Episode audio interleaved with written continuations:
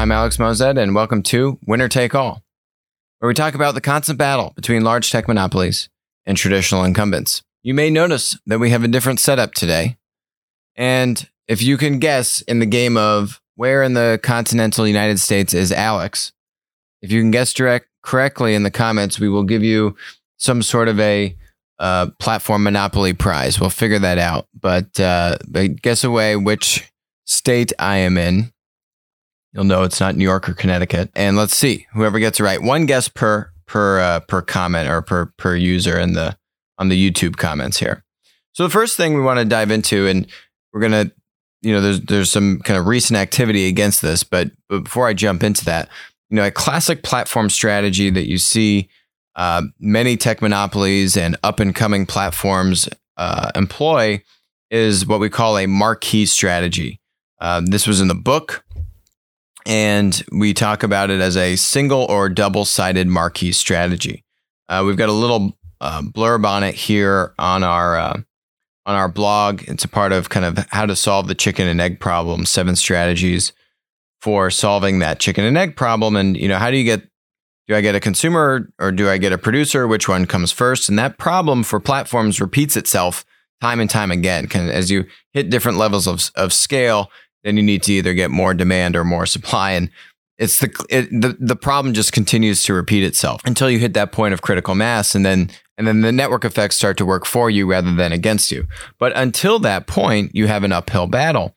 And so this is a classic strategy. We've seen multiple um, multiple either platforms or multiple what, what I would call kind of like linear products or uh, you know uh, not platforms that are trying to become platforms use this strategy. High value users will help you attract other users who want to interact with them. Their participation on your platform brings extra value to your ecosystem, so many platforms will make specific efforts to subsidize the participation of these high value users. A couple examples we have in the post. This is from now years ago Uber launching in Seattle and then hiring out um, its own drivers because they couldn't get drivers to participate on their own.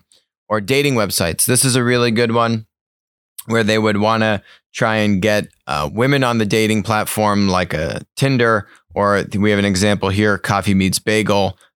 I don't even know if that's still around, but um, basically they would go and try and and get women to onboard first. Or I remember strategies of some of these um, dating apps going to sororities on college campuses and like buying them pizza and bagels or something like that uh, to to get the sororities to use the app and then they can launch the app openly, and then all the guys want to join. Uh, Facebook, everyone probably knows this one, going to Ivy League schools and then getting them on board, and then letting other uh, the non Ivies uh, participate. So, what we're seeing a few more recent examples is Spotify. So, um, we'd spoken about Spotify signing up Joe Rogan for 100 plus million dollars and Joe Rogan moving all of his YouTube stuff over to Spotify. We've spoken for months now about Spotify's aspirations to uh, embrace the podcast platform model, where Spotify today is really not a platform because all of the music supply is controlled by basically four companies, the music labels. And they wanted to move into more fragmented supply. That's where you can actually get these platform dynamics get capture that fragmented supply, which exists in podcasts like this one, where you have millions of user generated content creators, right? Where music is is actually very aggregated and consolidated.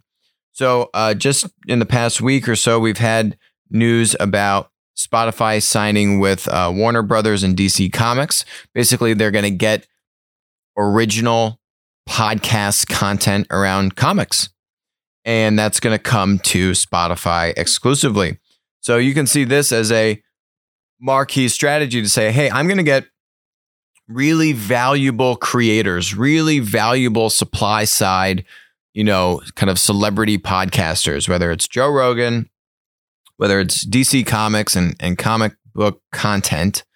Um, and now there's also news about uh, this is uh, preceded that DC Comics news by a few days. Kim Kardashian West, uh, basically Kim Kardashian, is coming on to to Spotify. So you can kind of see Spotify we predicted this on the show that the Joe Rogan deal was one of many to come. You can rewind the tape on that and look it up. Uh, but th- this was a strategy that Spotify was looking to employ. And, you know, if they're spending 100 plus million dollars on Joe Rogan, it's pretty obvious to me at the time that they aren't just going to get one of these kind of very high value creators. They, they want to get multiple that hit um, a certain kind of content genre in the podcasting world. So they have a kind of key marquee supply side strategy here. And now what's that going to do? That's going to help attract more demand, more consumers, more people that now want to listen to, you know, these podcasts or want to say sign up for Spotify as opposed to Apple, uh, Apple Music. And you can't get this content on Apple Music or, you know, that's really one of, you know, Spotify's main competitors here. Um, so how are they kind of differentiating against their competitor in Apple Music? Ah, we're to go get these key marquee supply side kind of celebrity users. I think this is a smart strategy. I think this is going to work well for Spotify because they're able to channel so much demand to these users with their existing install base. And that brings us to the next uh, example here, which is not working so well, which is Microsoft's Mixer. So we'd spoken also in the past about how this is uh, Microsoft's competitor to Twitch which is owned by Amazon. And so Microsoft's shutting this down. This really came out of the blue. We saw again Microsoft sign up Ninja, one of the biggest video game live streamers, and and that was a big hullabaloo where Twitch was not happy about Ninja leaving. Ninja jumped ship, went to Microsoft. Microsoft was paying him a bunch of money, and um, there's this whole there's this whole kind of hullabaloo between Ninja and Twitch where Ninja said, "Well, you know, hey, Twitch, you know, my page is still up on Twitch. I've left Twitch, but my page is still up. And now you're, they were showing like pornographic ads um, on Ninja's Twitch profile, which Ninja wasn't happy about. You know, he has a lot of younger um, audience and, and, and, and followers, right? So he wasn't happy about that. And it was a it, it was a nasty uh, separation there. So I'd be curious to see where Ninja decides to go now. You know, basically, you know, hear their Twitter feeds where they say, I, I need to reflect. I need to take some time. I love my community and what we built together on Mixer. I have some decisions to make and will be thinking about you all as I make them. Shroud, another top gamer, uh, which which Mixer um, also brought over part of this marquee strategy approach. I appreciate the Mixer community and everything I've been able to do on the platform. I love you guys and I'm figuring out my next steps. Kind of seems like they were a little surprised by the decision too if they don't really know what to do, right? They don't really have a plan. They they I feel like were kind of a little surprised by this um also given some of these responses. But you know, why did this fail? Ultimately, you know, the response from Microsoft is that it just Mixer wasn't getting enough uh, view viewers, and it wasn't it just it wasn't getting that uptick. It wasn't getting that adoption that they wanted to see. So they decided to shutter it, and now they're actually like partnering with Facebook Gaming. I don't know. That's all kinds of weird. Microsoft and Facebook partnering up. I don't know. I guess Amazon's the big bad enemy uh, for the for both of them. But um, anyway, I think one of the reasons here is that um,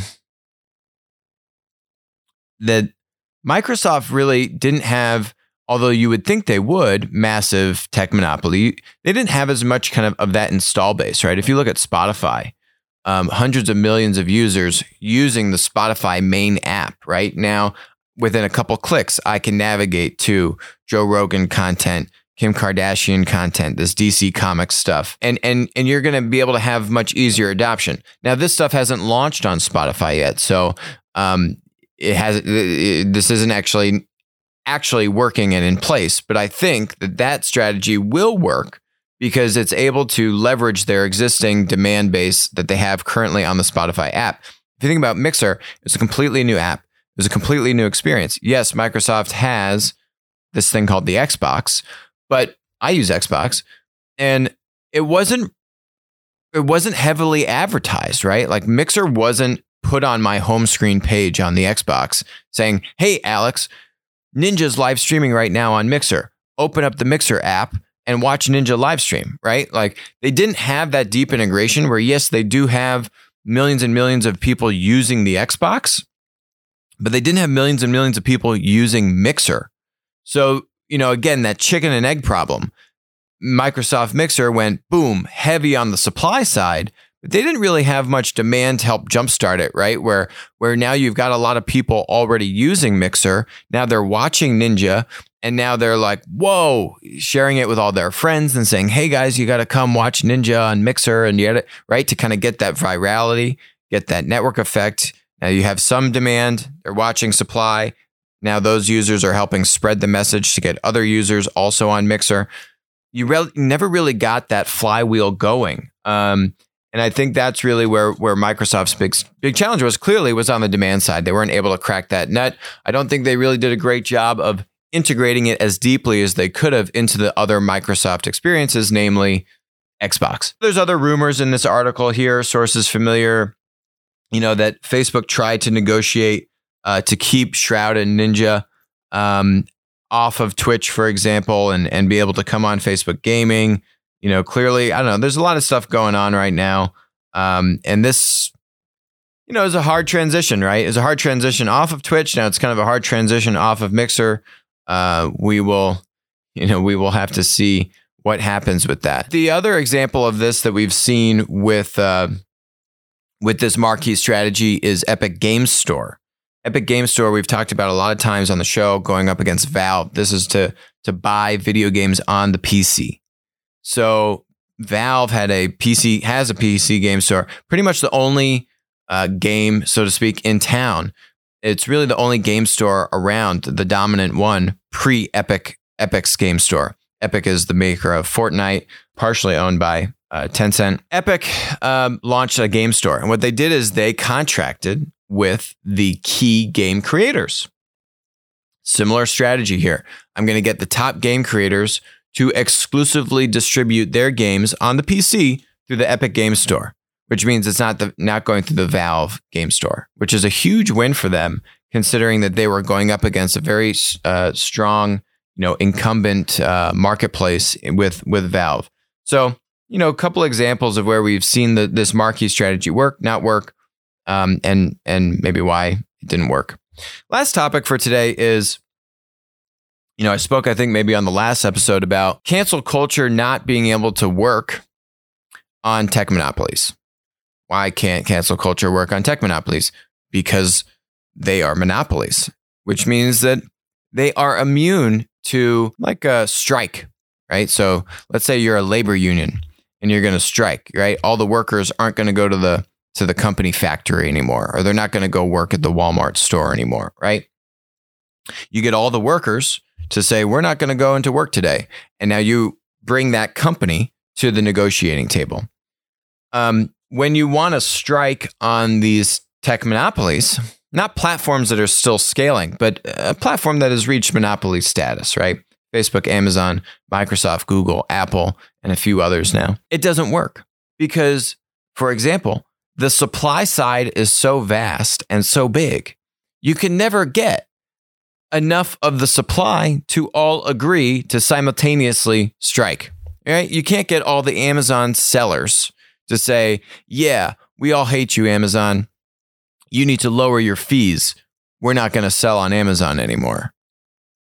Because no, you're never going to get everyone to do that, right? Some people might say, yeah, yeah, yeah, I'll do it. And then they keep selling and then they make a lot more money because all their competition, the other third party sellers, stopped using Amazon, right? Um, you're not going to get all the Uber drivers to stop driving on Uber. Um, you might be able to try and actually there have been a lot of attempts at this because Uber Uber's network is is hyper localized, right? You could try and go after a population of drivers in a certain city or or region, right? Even that even those attempts have not been su- successful. It was the Californian um, lawmakers that were able to actually put regulation on Uber, um, which was done on Uber and a bunch of other gig economy platforms. And that law, AB5, is absolutely horrible and doesn't even solve the biggest gripes of the Uber drivers and producers. Anyway, I, I digress. Um, the point is, you can never capture enough demand that's going to strike or enough supply that's going to strike to prove your point because it's a monopoly. That's the whole point. it has monopolistic power, which means that cancel culture will also not work on the tech monopolies, right? In the sense that you're not going to get Facebook to bend the knee because you have these advertisers saying that we're not going to advertise. So now Patagonia, uh, North Face, and REI have all said, eh, eh, I don't know, it's it's a it's opaque in terms of exactly what they're saying they're not going to do. This article says uh, some of them are not going to advertise for the month of July. It seems a little short lived, right? Like you're going to strike. You got to strike until you get what you want, right? You can't just say, I'm only going to strike, but I'm going to strike for a month. Yeah, it doesn't seem that threatening to me. And uh, by the way, these are like outdoor, I don't know, North Face. It's summer.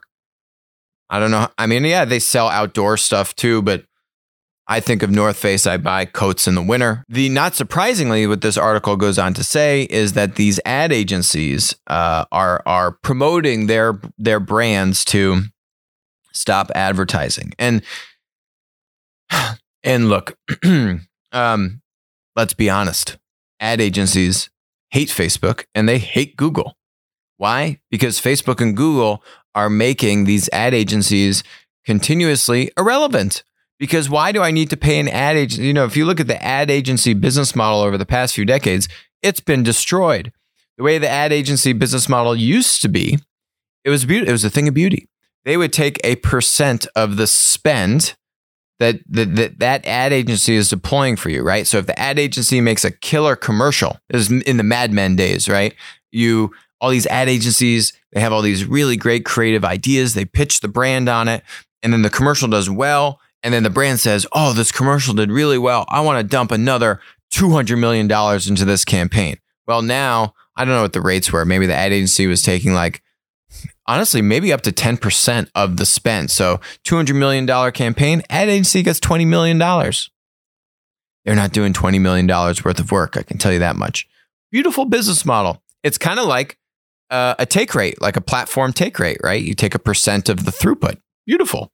Well, that business model got destroyed because Facebook and Google now command such a large amount of advertising, uh, you know, throughput that they have all these self-service tools, and and the act of creating, you know, creative uh, images and copy and ads, it's much more commoditized now. So these ad agencies aren't able to command the same rates as what they're used to able to command, which means their margins are getting destroyed, their revenue is getting destroyed there's more consolidation in the industry. Uh, basically, it's a it's a tough business. These ad this ad agency business. So they all the ad agencies, just like all the newspapers, they all hate. Some secretly, some not so secretly. They all hate. And yes, I'm I mean hate. Uh, Facebook and Google. Facebook and Google have single handedly killed both of those industries' business models. So when you have ad agencies going to their clients like this one, 360i, an agency within the Dentsu Aegis network, by the way, 360i, there's like a hundred 360i's. This Dentsu Aegis network, there's four big ad agency conglomerates. They all own like a hundred different ad agency little brands that all compete with each other.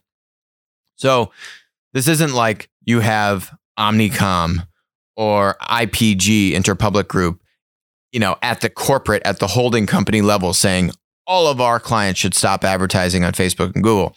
See, Deep down, I guarantee you all those executives, executives wish they could say that and wish they could lead a revolt against Facebook and Google, but they can't. So you have, you know, kind of a subset of a subset, this small agency, I don't know, relatively small agency here relative to the rest of the industry saying, "Hey clients, you should consider, you know, reconsider advertising on Facebook." There's a conflict here given the dynamics I'm talking about where these ad agencies would love to kind of poke the beast that is Facebook and try and hurt them. Problem is, you're never going to get enough advertisers to say, yeah, I'm going to shut off Facebook, right? Or I'm going to go and shut off my Google ads. Google, we spoke about, you know, taking advantage of websites uh, um, last week as well.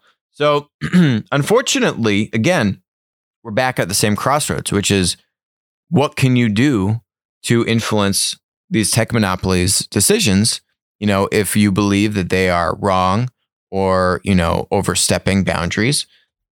And you have both sides of the political spectrum wrestling with this same uh, question.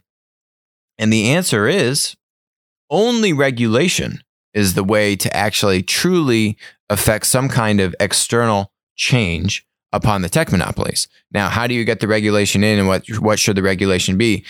We've spoken about that on the show a bunch. Um, but the point is, this kind of stuff, these like mini strikes, they're not going to move the needle. Is this going to make an impact on Facebook's earnings? No, not at all. There'll be a bunch of other advertisers that can step in here and fill the void. Even if there was a void, I don't think these guys are, you know, a material amount of advertisers anyway. But um, yeah, it's uh, you know, this stuff will continue, but it it just doesn't work against the tech monopolies. So uh, that's it for us today on Winner Take All. Thanks for joining us. I will talk to you soon.